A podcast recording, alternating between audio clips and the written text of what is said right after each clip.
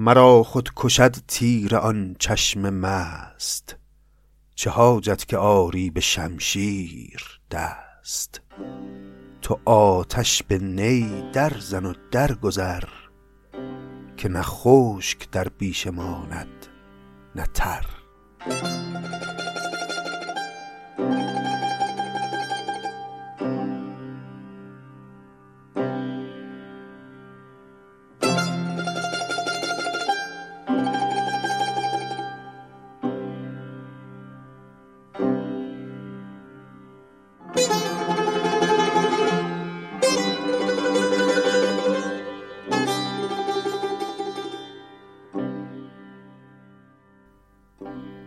سلام دوستان عزیز خوش آمدید به سی و هشتمین شماره پادکست سعدی. در این فرصت بنا داریم که باب سوم کتاب بوستان رو چنان که وعده کرده بودیم آغاز کنیم. عنوان این باب سوم هست در عشق و مستی و شور و خب مخاطبان سعدی او رو اساساً به صفت عاشق پیشگی می‌شناسند و ابیات عاشقانه ای از غزلهای سعدی همچنان بسیار بر سر زبونها هست و در روزگار خود ما هم خیلی از اشاق هنوز وقتی می‌خوان پیام به هم بدن پیامهای عاشقانه برای هم بفرستن رو میارن به شعرهای سعدی به خصوص ابیاتی از غزلهای عاشقانه سعدی رو بر هم میفرستن و این وجه عاشقانگی وجه پررنگی است در شعر سعدی. و بیشترین بروزش هم در غزلهای سعدی است. اما این ماجرای باب سوم کتاب بوستان که عنوانش در عشق و مستی و شور هست یه کمی با غزلهای سعدی و حال و هوایی که در غزلهای سعدی هست متفاوته. در این شماره ابتدا توضیح مختصری درباره حال و هوای این باب سوم عرض خواهیم کرد و بعد خانش ابیات رو آغاز می‌کنیم.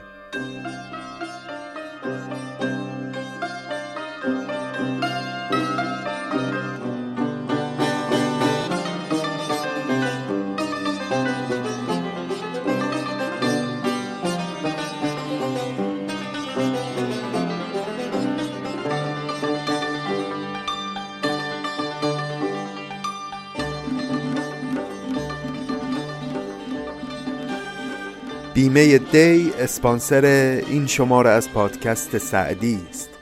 به مناسبت روز کتاب و کتابخانی شرکت بیمه دی بین کارکنانش یک پویشی راه انداخته برای مطالعه کتابهای خوب و همچنین گوش کردن به پادکست های مفید و انصافا ارزشمنده و قابل تقدیر این رویکرد فرهنگی و این تلاشی که در شرکت بیمه دی میشه برای بالا بردن سطح آگاهی و فرهنگ کارکنان شرکت. به نظرم اگر هر یک از ما هر یک از اعضای جامعه در هر موقعیتی که هستیم با هر توان و امکاناتی که داریم این رسالت رو برای خودمون قائل باشیم که به قدر توانمون تلاش کنیم در بالا بردن آگاهی اطرافیان و فرهنگی تر کردن فضایی که توش زندگی می‌کنیم و کار می‌کنیم قطعا جامعه ما جامعه فرهنگی تر و زیباتر و دوست داشتنی تری خواهد بود. ما هم به سهم خودمون در پادکست سعدی ممنونیم از این تلاش فرهنگی دوستانمون در شرکت بیمه دی.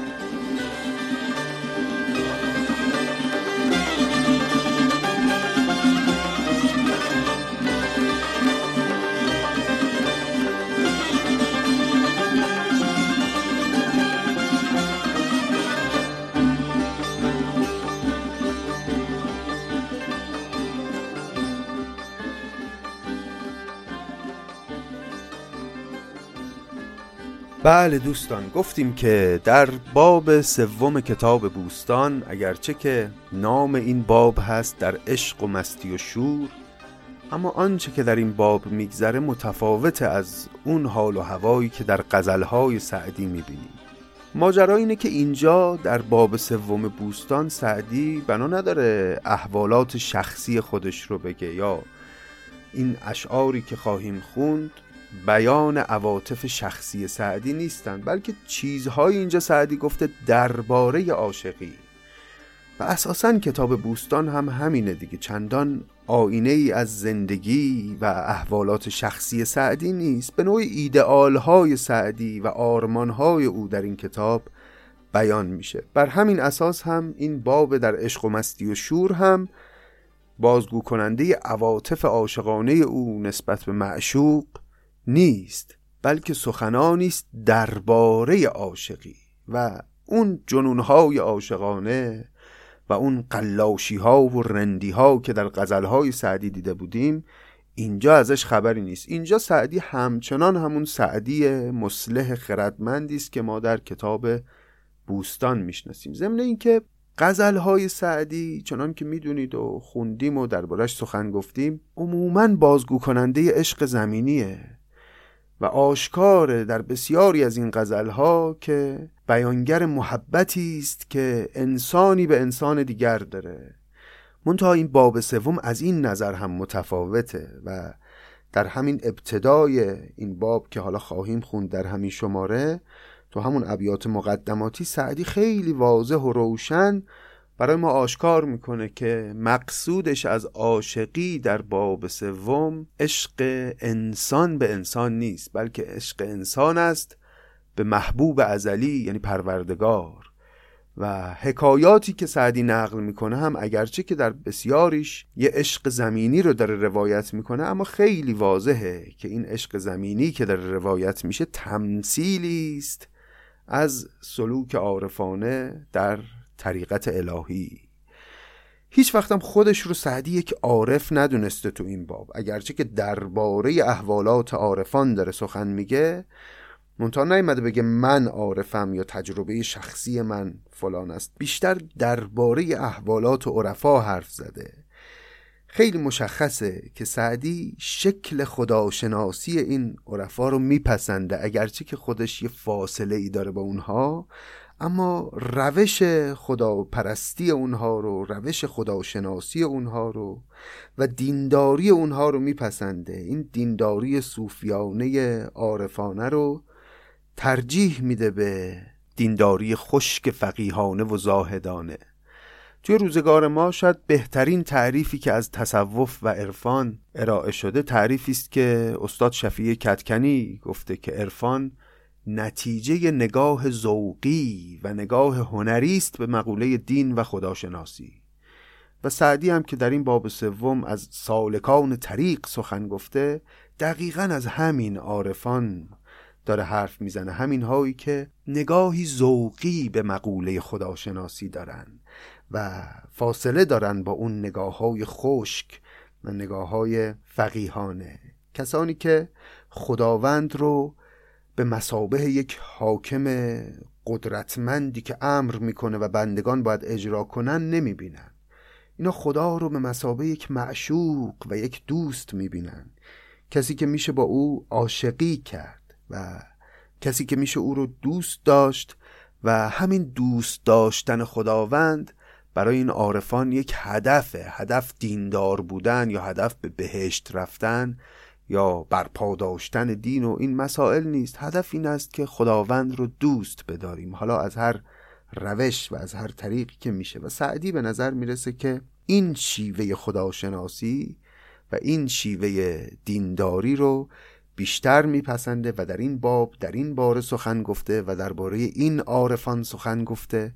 و البته آنچه که ما از شخصیت سعدی می‌شناسیم اینه که گرچه احوالات عرفا مورد پسند او هست اما همیشه یک فاصله ای بین خودش و این عرفا نگه میداره. خب این سخنان مقدماتی کمی طولانی شد. بهتره که دیگه بیش از این که من حرف بزنم درباره باب سوم. بریم و شروع کنیم ابیات باب سوم بوستان رو با هم بخونیم. باب در عشق و مستی و شور.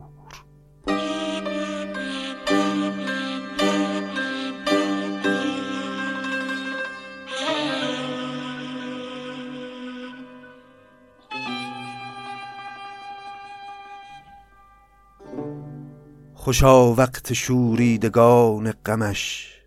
اگر زخم بینند و گر مرهمش گدایانی از پادشاهی نفور به امیدشن در گدایی صبور. دمادم شراب علم درکشند وگر تلخ بینند دم درکشند. بلای خمار است در عیش مل سلحدار خار است با شاه گل. نه تلخ است صبری که بر یاد اوست که تلخی شکر باشد از دست دوست. پس باب سوم بوستان رو سعدی با سخن از مصائب عاشقی آغاز کرد و همین ابتدا قبطه می‌خوره به حال کسانی که پا در مسیر عاشقی نهادند و سختی های راه عاشقی رو به جان خریدند. خوشا وقت شوریدگان غمش اگر زخم بینند و گر مرهمش. چه اونهایی که از معشوق زخم می‌خورند و چه اونهایی که از اون مرهم میابند خوشا به حالشون. گدایانی که از پادشاهی نفورند یعنی رمنده و گریزانند. گدایانی از پادشاهی نفور به امیدشن در گدایی صبور. در هر شرایط سختی چون امید بستند به محبوب شرایط رو تحمل می کنند دمادم شراب علم در کشند علم با الف به معنای درد شراب درد می نوشند وگر تلخ بینند دم در کشند هر سختی هم به سرشون بیاد صداشون در نمیاد بلای خمار است در عیش مل. سلحدار خار است با شاه گل. کلمه مل یعنی شراب در عیش شراب بلای خمار هم هست. لذت مستی درد خماری رو هم در پی داره و سلحدار خار است با شاه گل. گل اگرچه که پادشاه طبیعت و خیلی زیباست ولی این پادشاه محافظانی داره سلاحدارانی داره به نام خار که خوشایند نیست. پس این عالم عاشقی هم چنینه اگرچه که لذت دوست داشتن محبوب قابل وصف نیست اما همه کس هم مرد تحمل درد عاشقی نیست. اما سعدی عقیدش اینه که نه تلخ است صبری که بر یاد اوست که تلخی شکر باشد از دست دوست. ملامت کشانند مستان یار سبکتر برد اشتر مست بار. اسیرش نخواهد رهایی ز بند. شکارش نجوید خلاص از کمند. سلاطین عزلت گدایان هی منازل شناسان گم کرده پی. این مستان یار کسانی که پا به راه عاشقی گذاشتن اینا سلاطین عزلتن و گدایان هیند هی اینجا به معنای قبیله. منظور این که در فضاهای عمومی اینا گدایانند. مردم به چشم حقارت به اینها نظر می‌کنند. خودشون هم دوست ندارن کسی اینها رو در تجمل و در حشمت ببینه. دوست دارن که خار دیده بشن در چشم مردم. منتها همین آدما در عزلت در تنهایی سلاطین تنهایی خودشونن. اونجا که دیگه هنجارها هنجارهای مردم زمانه نیست هنجارهای مادی جوامع بشری نیست. اونجا این آدما در دنیایی که معنویت حکم می‌کنه اینا سلاطینن. سلاطین عزلت گدایان هی منازل شناسان گم کرده پی. تو دنیای آدما سرگردانن چندان شیوه های زندگی زندگی مادی در این دنیا رو بلد نیستن اما منازل شناسن در جهان خودشون در جهان معنویت. و کسی اگر بخواد طریق سلوک معنوی رو طی بکنه باید بره منازل رو از اینها بپرسه. ملامت کشانند مستان یار سبکتر برد اشتر مست.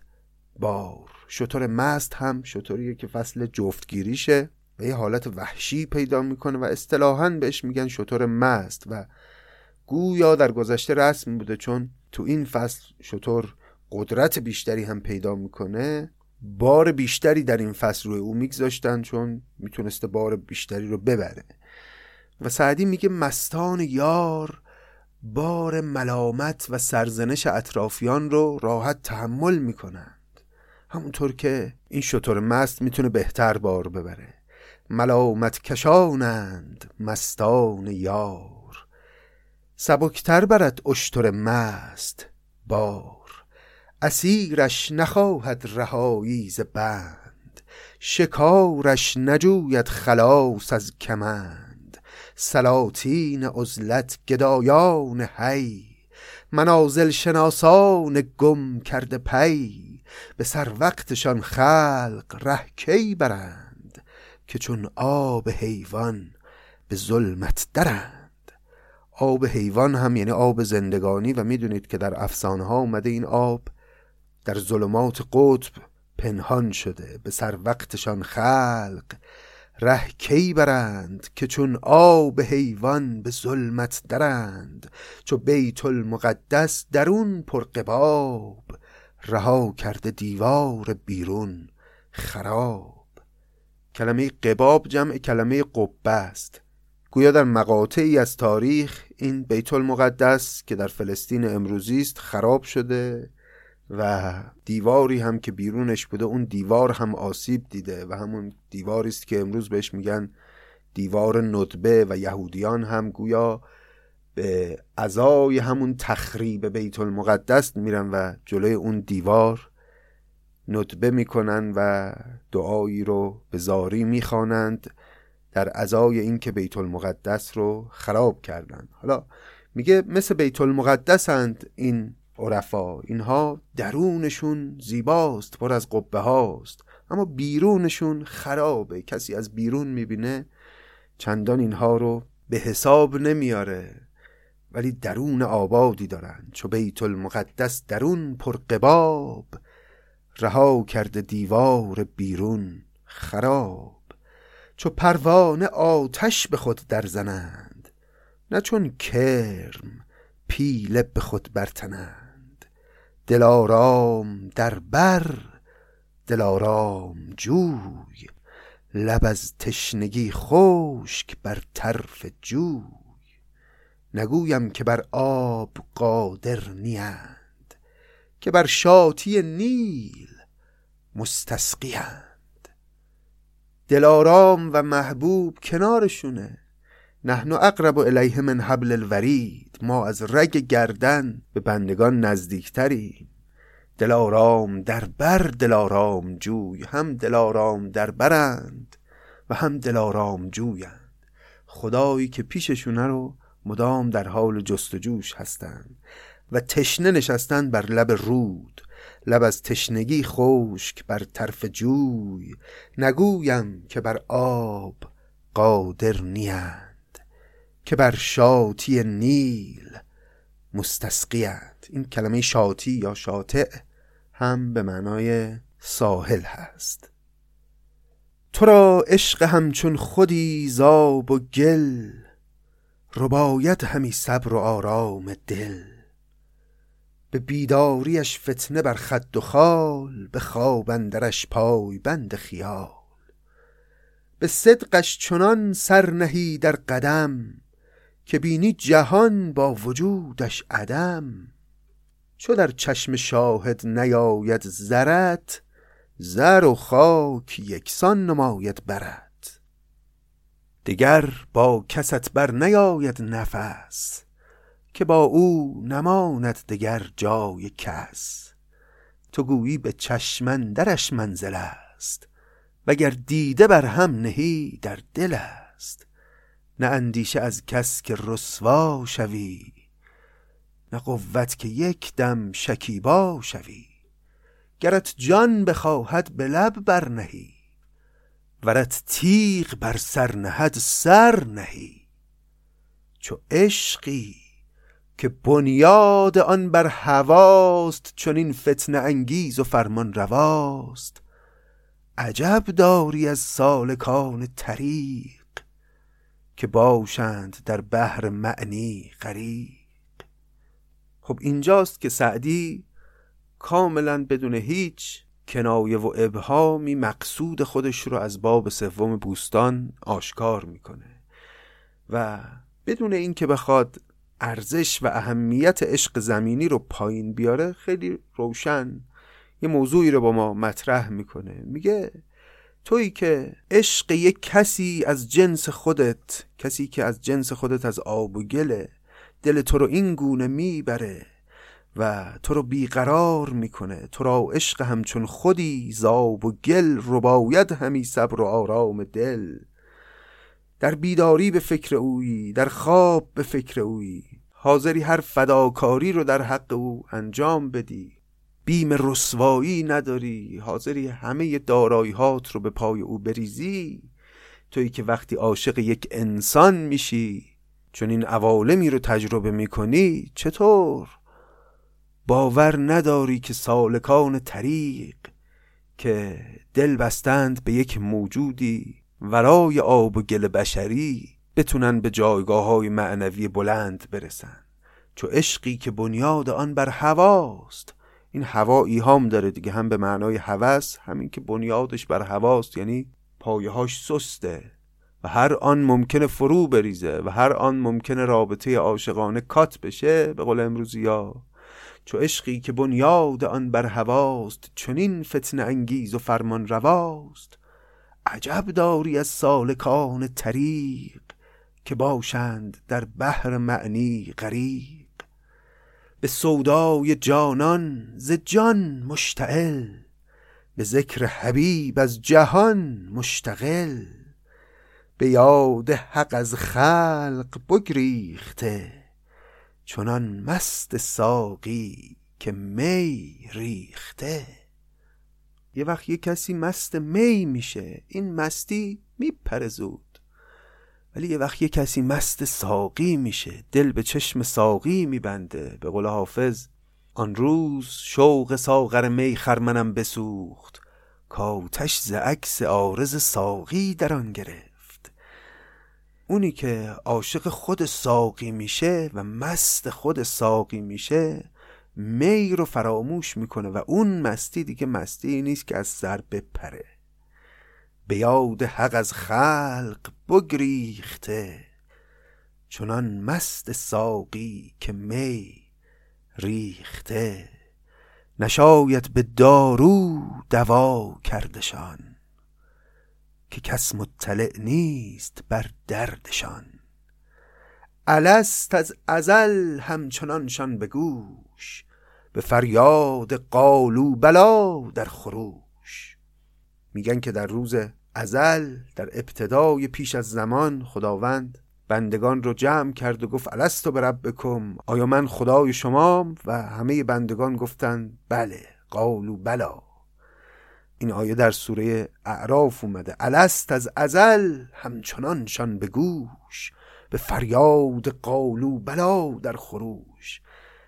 از ازل تا به امروز لحظه به لحظه این ندای خداوند که الستو به ربکم در گوش اینها داره تکرار میشه و تمام حرکاتشون و تمام سکناتشون و لحظه لحظه زندگی اینها معنای قالو بلا داره دارن به اون ندای خداوند بلی می‌گویند.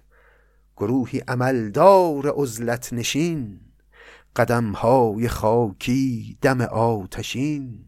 به یک نعره کوهی ز جا برکنند به یک نال شهری به هم برکنند. چو بادند پنهان و چالاک پوی چو سنگند خاموش و تسبیح گوی سهرها بگریند چندان که آب فرو شوید از دیدشان کهل خواب. فرس کشته از بس که شب راندند سهرگه خروشان که وا ماندند. در این ابیات اشاره به قدرت های عجیب و غریبی که این اولیای خدا یه وقتایی پیدا می‌کنن داره سعدی.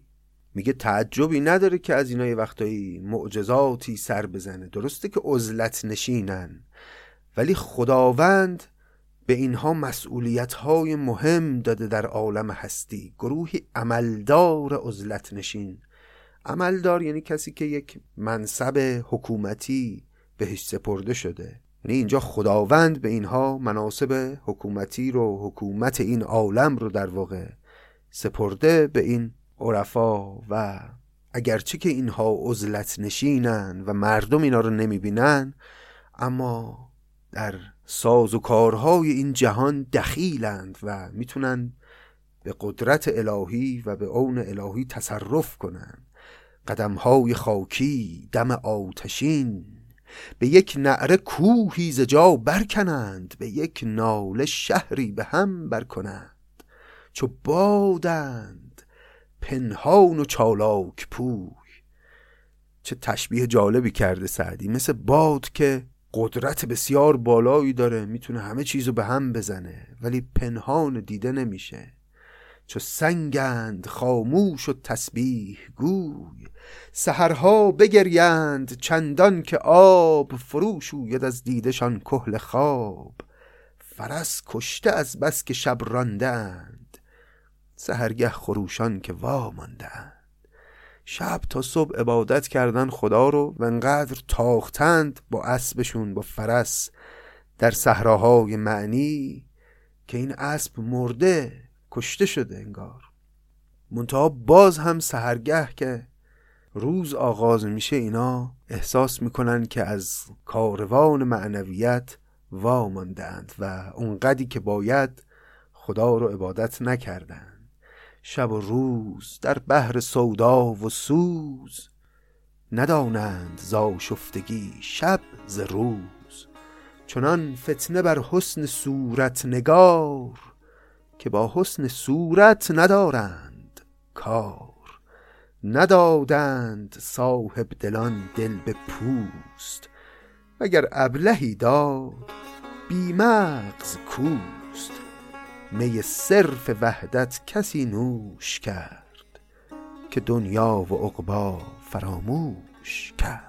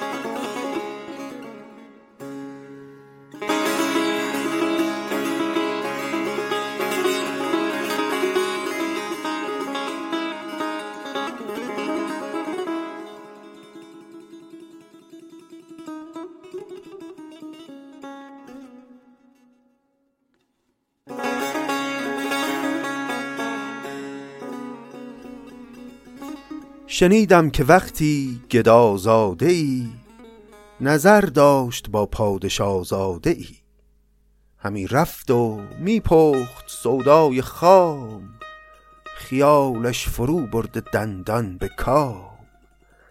ز میدانش خالی نبودی چو میل همه وقت پهلوی اسبش چو پیل. دلش خون شد و راز در دل بماند. ولی پایش از گریه در گل بماند. گدازاده است که دل به پادشاهزاده ای بسته. همون دوگانه همیشگی شاهزاده و گدا. این گدازاده دل به او بسته و هر جا که این شاهزاده میره این گدازاده هم سر و کلش اونجا پیدا میشه. ز میدانش خالی نبودی چو میل.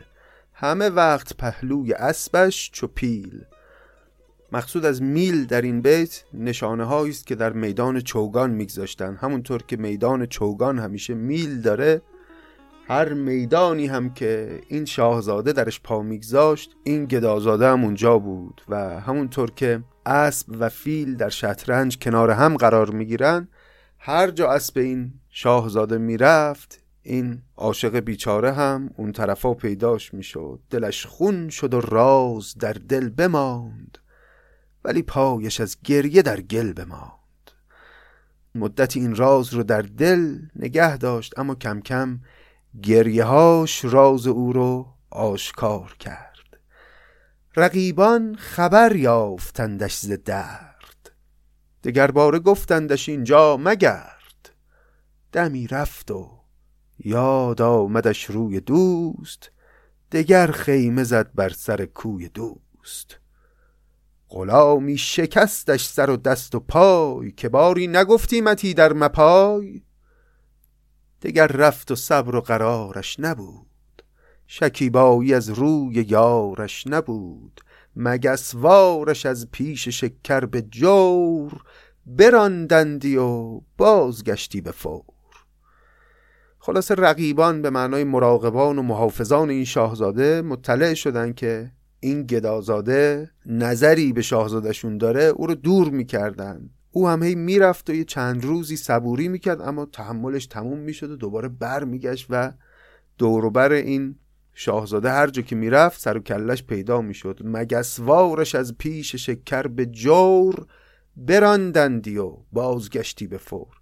کتکش می‌زدن سر و دستش رو میشکستن و هی دورش می‌کردن. می‌رفت مدتی و باز بر میگشت کسی گفتش ای شوخ دیوان رنگ عجب صبر داری تو بر چوب و سنگ.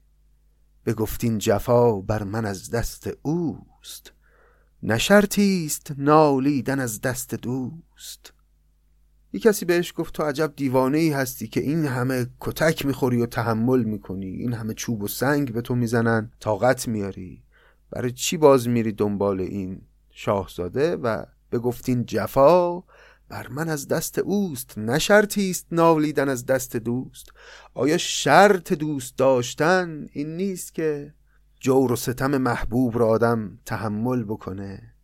من اینک دم دوستی می‌زنم گر او دوست دارد و گر دشمنم. برای من فرقی نمی‌کنه که او منو دوست داره یا دشمن داره. من در هر صورت دم دوستی می‌زنم با او. به قول خود سعدی گر تو را آهنگ وصل ما نباشد گو مباش. دوستان را جز به دیدار تو هیچ آهنگ نیست. من اینک دم دوستی می‌زنم گر او دوست دارد و گر دشمنم.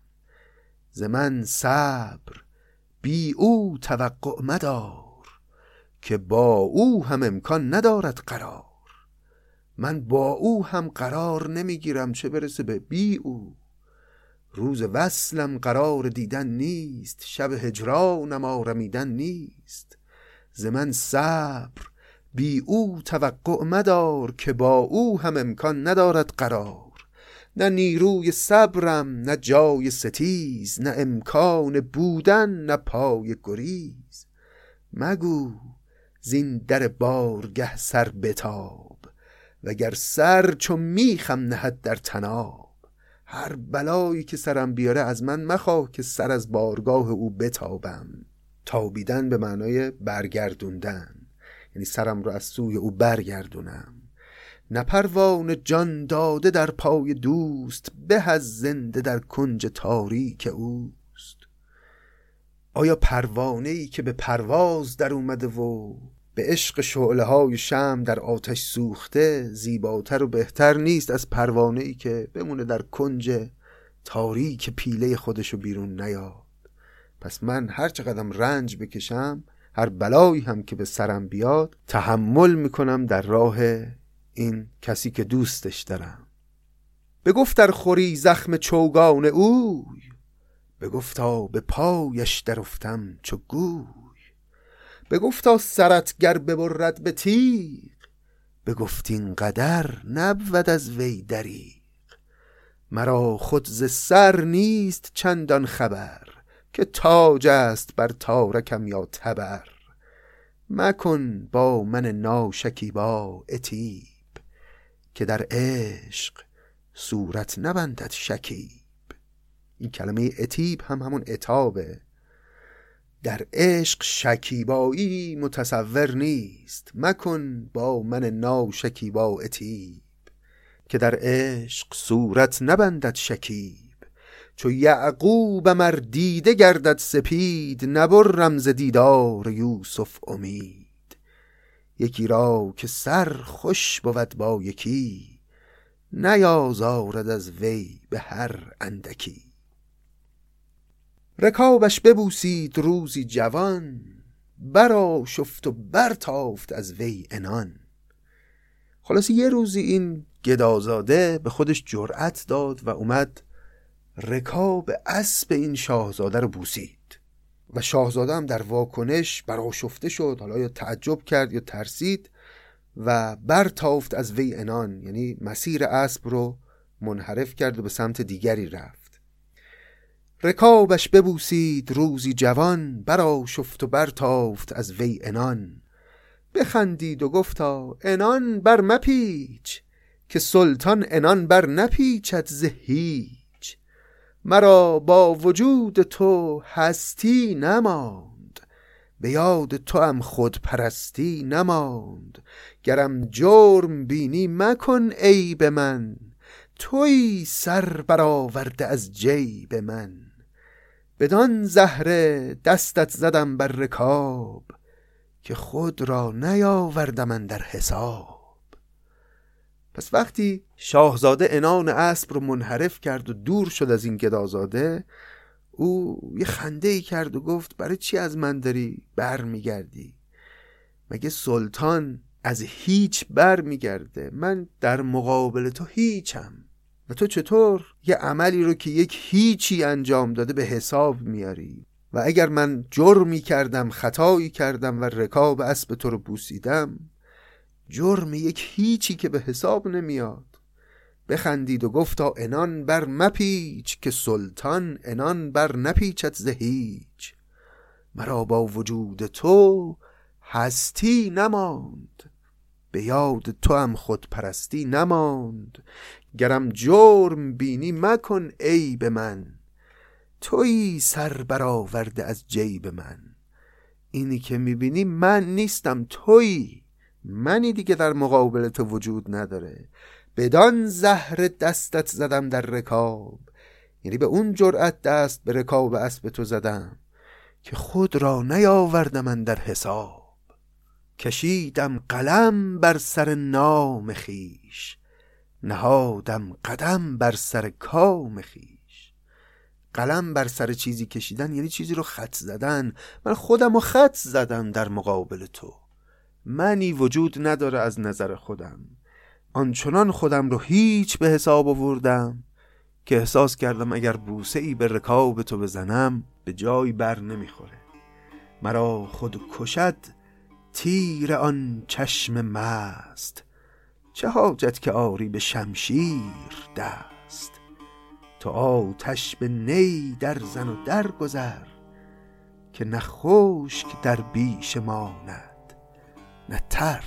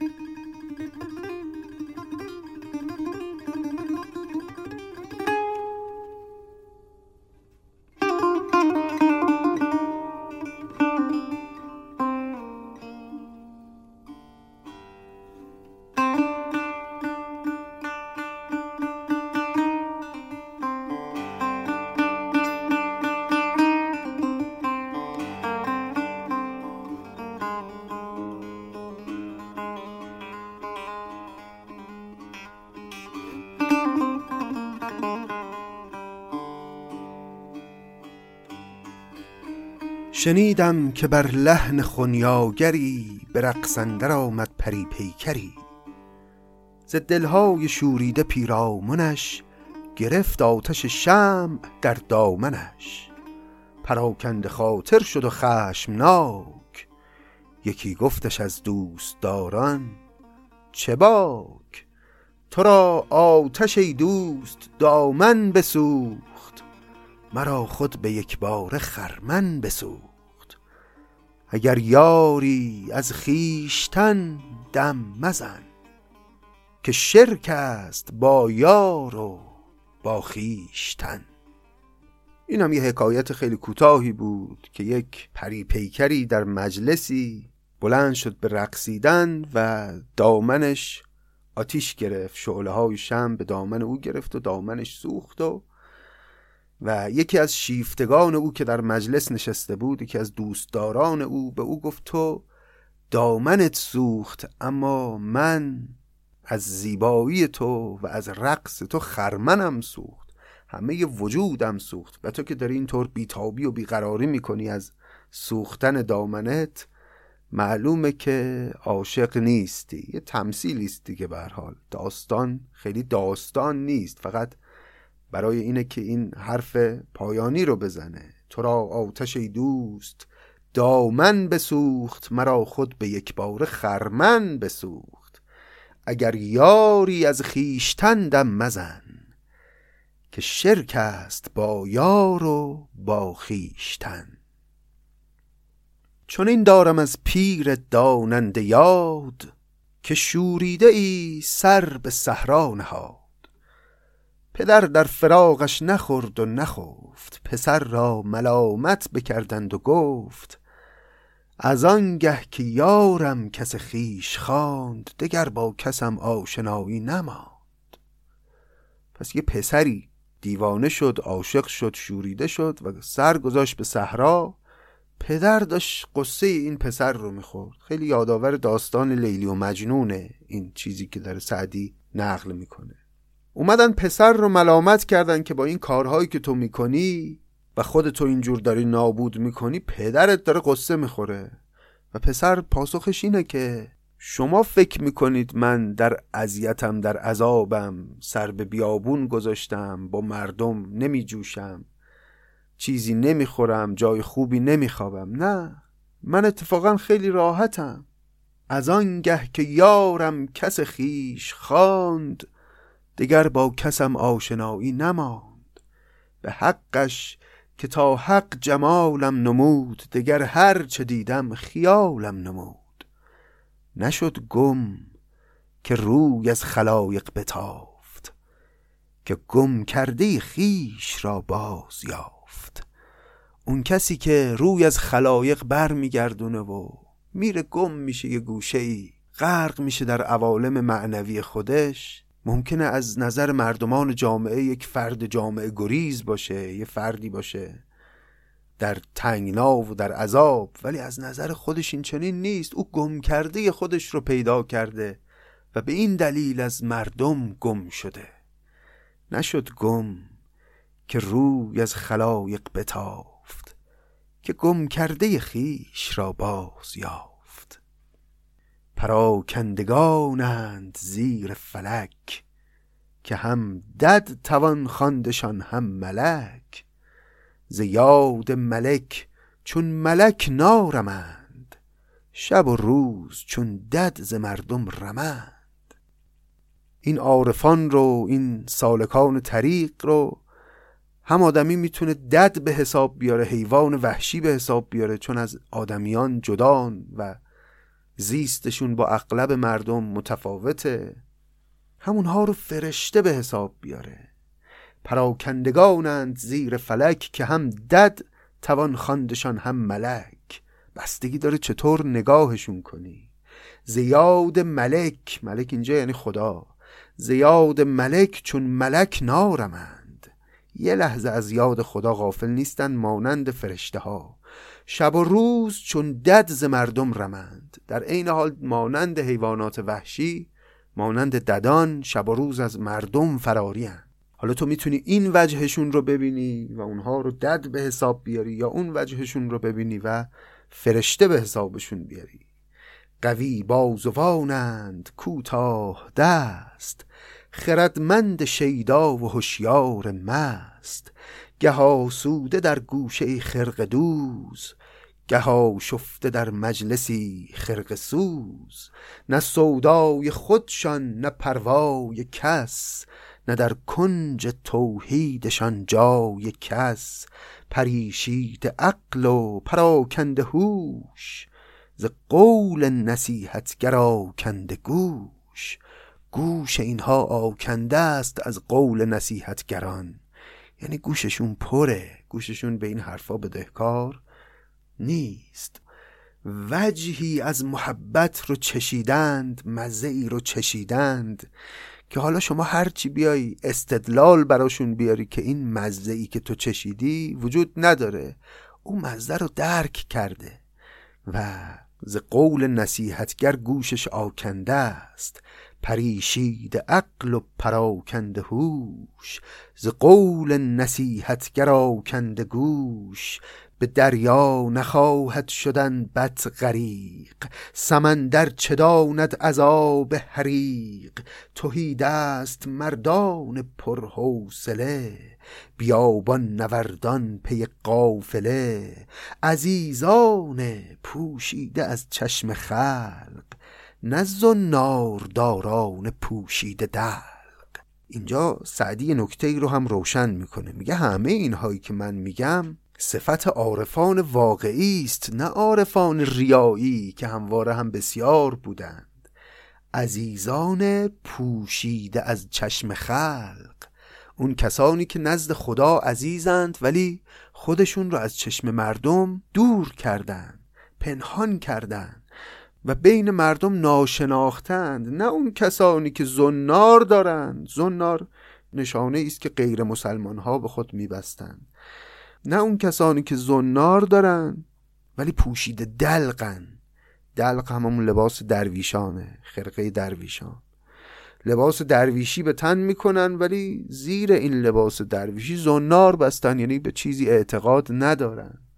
و در واقع ادعای صوفیگریشون ادعای ریایی و باطلیه. سعدی موضع خودش رو اینجا روشن می‌کنه که من مقصودم اینهایی نیست که ادای عرفان و ادای صوفیگری در میارن. نه اون کسانی که به حقیقت صوفی اند اما ممکنه هیچ نشانه ای هم در ظاهرشون نباشه. یه کسانی هستن گم بین مردم. اغلبم پوشیدند از مردم. عزیزان پوشیده از چشم خلق نزو داران پوشیده دلق. ندارند چشم از خلایق پسند که ایشان پسندیده حق بسند. اینا چشمی به پسند خلایق ندارن.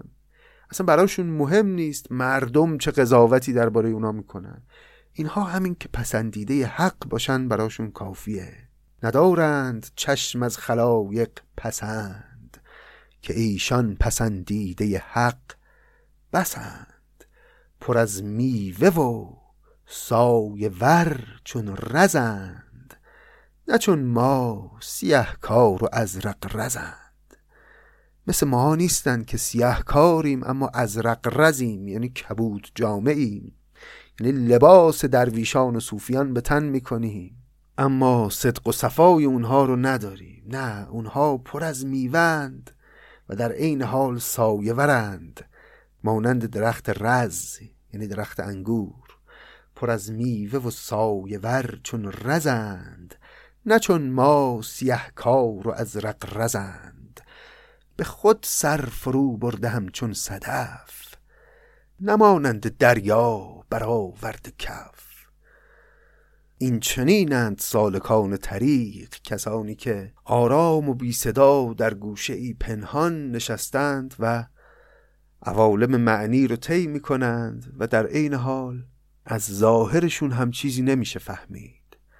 نه مردم همین استخوانند و پوست نه هر صورتی جان معنی در اوست.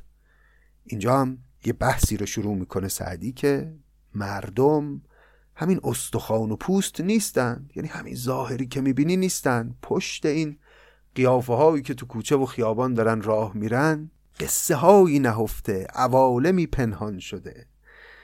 ولی در عین حال هم نه هر صورتی جان معنی در اوست. اما اینجور هم نیست که هر صورتی که می‌بینی هر آدمی که در ظاهر می‌بینی حتما پشت این ظاهر یک معنای عمیقی است. نه پس از ظاهر آدما نمیشه به درونشون راه برد. نه مردم همین استخوانند و پوست نه فقط این ظاهرن. نه هر صورتی جان معنی در اوست و نه اینکه هر انسانی که می‌بینیم بدون شک یک جان معنایی در درونش هست. نه خیلی هم آدم های پوچی هن آدم های سطحی هستند. نه سلطان خریدار هر بنده است نه در زیر هر جنده ای زنده است هر کس که یه لباس جنده ای بپوشه اون خرقه صوفیانه رو به تن بکنه که یک جان زنده ای نیست حقیقتا. شاید او هم یک مرد دلی است که فقط اون لباس صوفیانه رو به تن کرده. نه سلطان خریدار هر بنده است نه در زیر هر جنده ای زنده است.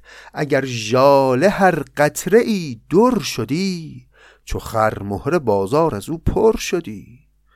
اگه هر قطره شبنم و باران می‌خواست یه دری بشه یه مرواریدی بشه که ارزش مروارید هم می‌شد مثل خرمهره. پس این سالکان طریق هم زیاد نیستن. اینجور نیست که هر کس ظاهر رو رعایت کنه. باید خیالمون تخت باشه که این از اون سالکان طریق. نه اینا اندکند. چو قاضی به خود بر نبندند پای. که محکم بود پای چوبین ز جای. این هم باز نکته دیگری است. همون معنی است که مولانا میگه پای چوبین سخت بی تمکین بود. قاضی اینجا به معنی معرکه گیر یا آکروبات بازه چو قاضی به خود بر نبندند پای. پای چوبین به خودشون نمیبندند که محکم بود پای چوبین ز جای. یعنی چی؟ یعنی این سالکان طریق آدم های خشکی نیستن منعطفن در مسائل فقهی سختگیر نیستن. حریفان خلوت سرای است به یک جرعه تا نفخه سور مست. به تیغ از غرض بر نگیرند چنگ. که پرهیز و عشق آبگین است و سنگ. آبگینه به ظرف شیشه ای میگن. به تیغ از غرض بر نگیرند چنگ که پرهیز و اشقاب گینست و سنگ.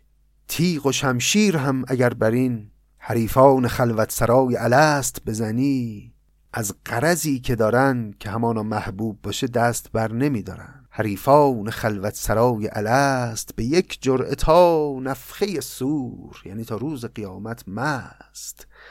به تیغ از غرض بر نگیرند چند که پرهیز و اشقابگین است و سنگ. به قول خود سعدی تو باز دعوی پرهیز می‌کنی سعدی که دل به کس ندهم. کل مدعن کذاب. عشق با پرهیز همخانی نداره. عاشق حد و مرزی در دوست داشتن برای خودش تعیین نمی‌کنه. به تیغ از قرض بر نگیرند چند که پرهیز و عشق آبگین است و سنگ.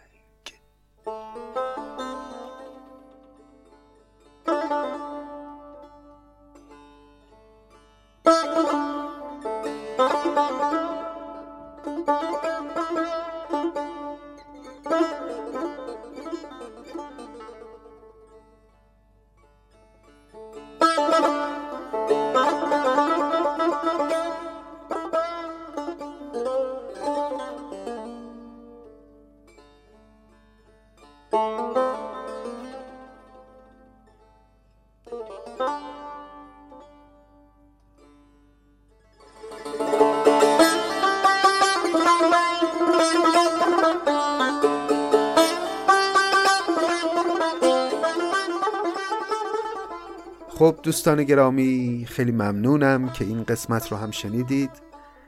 امیدوارم لذت برده باشید از این ابیات ابتدایی باب سوم بوستان باب در عشق و مستی و شور که باب خیلی طولانی هم نیست نسبتا کوتاه.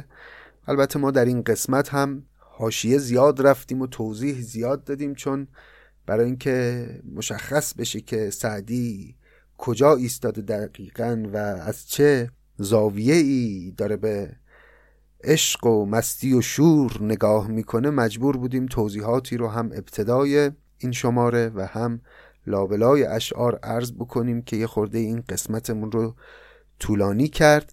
اما فکر می‌کنم از شماره های بعد بیشتر بتونیم تمرکز کنیم رو خود اشعار و کمتر توضیح بدیم و شما بیشتر از کلام شیخ عجل لذت ببرید. خیلی ممنون که این قسمت رو شنیدید. باز هم سپاسگزارم از همه حمایت هاتون از دوستانی که ما رو به علاقمندان به ادبیات معرفی می‌کنن. بسیار سپاسگزارم.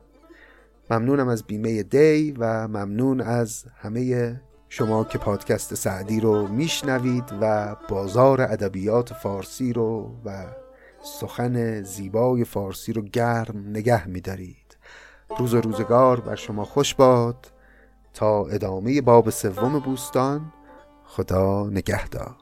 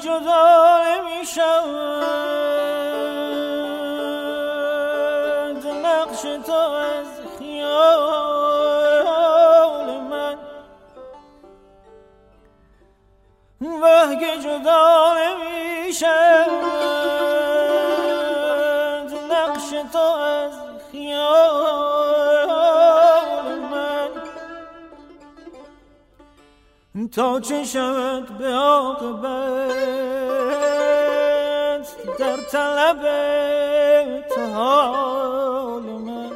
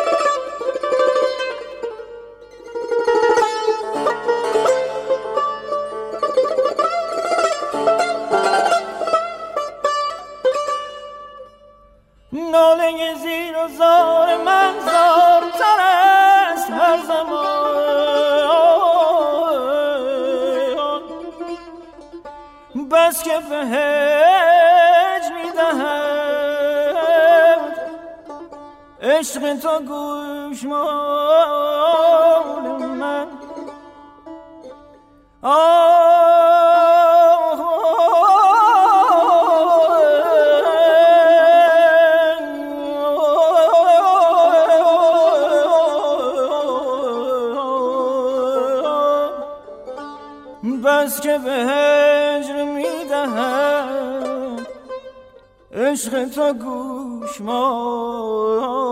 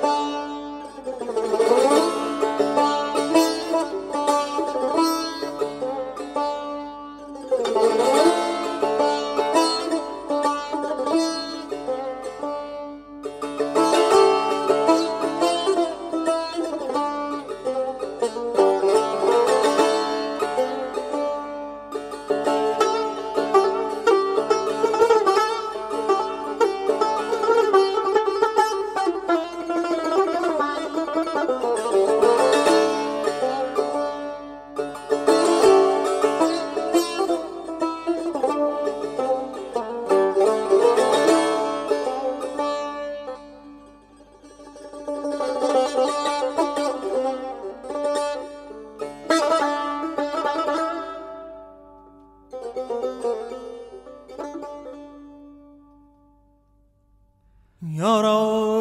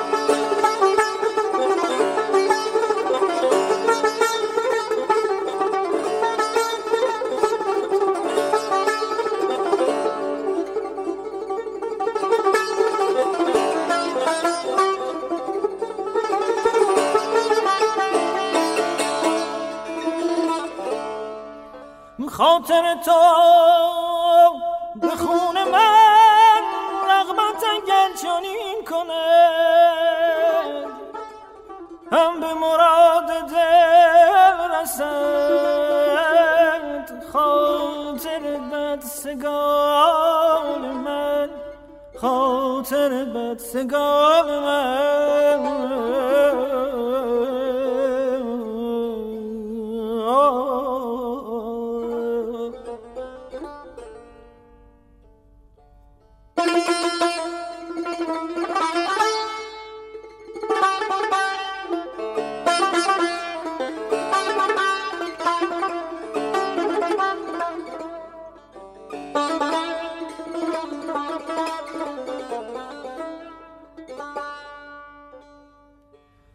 دیده زبان حال من بر تو گشاد.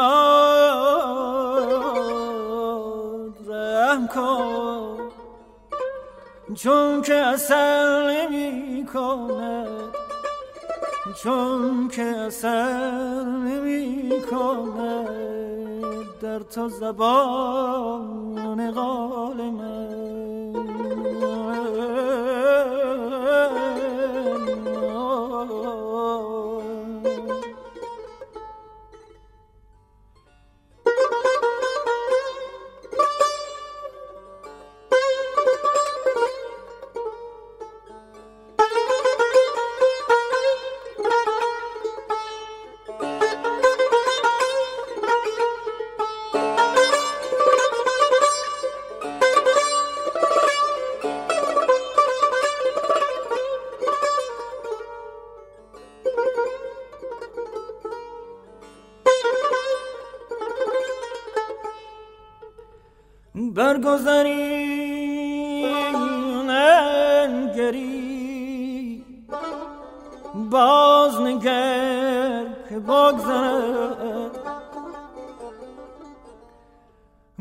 برگذرین انگری باز نگر که بگذرد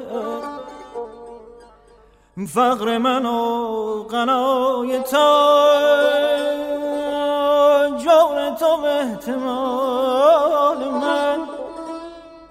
فقر من و غنای تو.